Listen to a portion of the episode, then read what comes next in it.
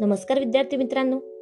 ऐकू आनंदे संस्कार गोष्टी या आपल्या उपक्रमात मी कस्तुरी कुलकर्णी तुम्हा सर्वांचं हार्दिक स्वागत करते.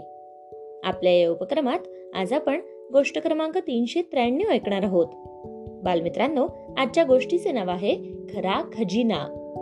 चला तर मग सुरू करूयात आजची गोष्ट. राजा अमेर सिंगच्या राज्यात एका गावात एक अतिशय हुशार मुलगी राहत होती. एकदा तिच्या हुशारीची परीक्षा घेण्याचे राजांनी ठरवले. म्हणून तिची परीक्षा घेण्यासाठी तिला भर दरबारात बोलावण्यात आले. राजा म्हणाला मुली आम्ही तुम्हाला एक प्रश्न विचारतो.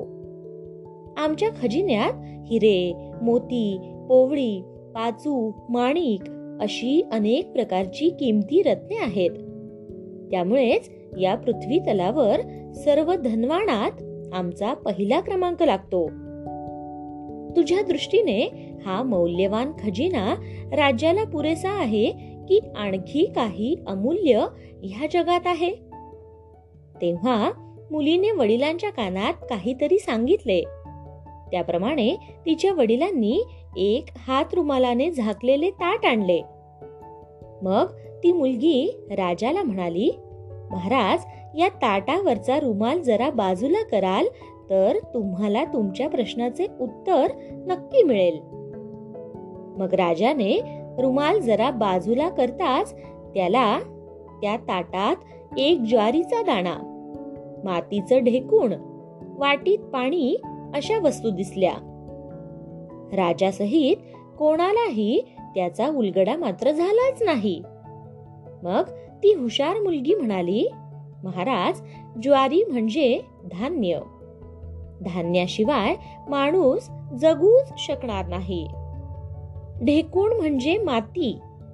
माती नसेल तर धान्य उगवणार नाही. शिवाय हवा सूर्य हे देखील तितकेच मौल्यवान आहेत. हिरे मोती माणिक याशिवाय जगता येईलही.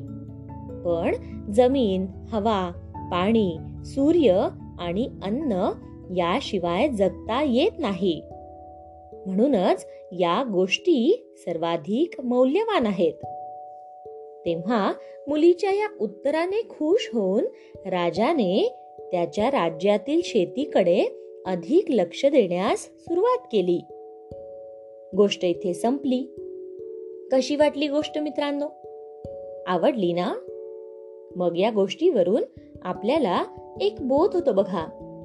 तो बोध असा की खरी संपत्ती किंवा खरा खजिना हे म्हणजे हिरे धन संपत्ती नसून धान्य माती सूर्य हवा पाणी ही आपली संपत्ती आहे.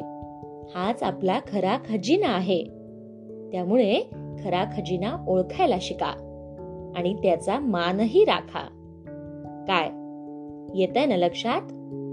चला तर मग. उद्या पुन्हा भेटूयात अशाच एका छानशा गोष्टी सोबत आपल्याच लाडक्या उपक्रमात ज्याचं नाव आहे ऐकू आनंदे संस्कार गोष्टी. तोपर्यंत नमस्कार.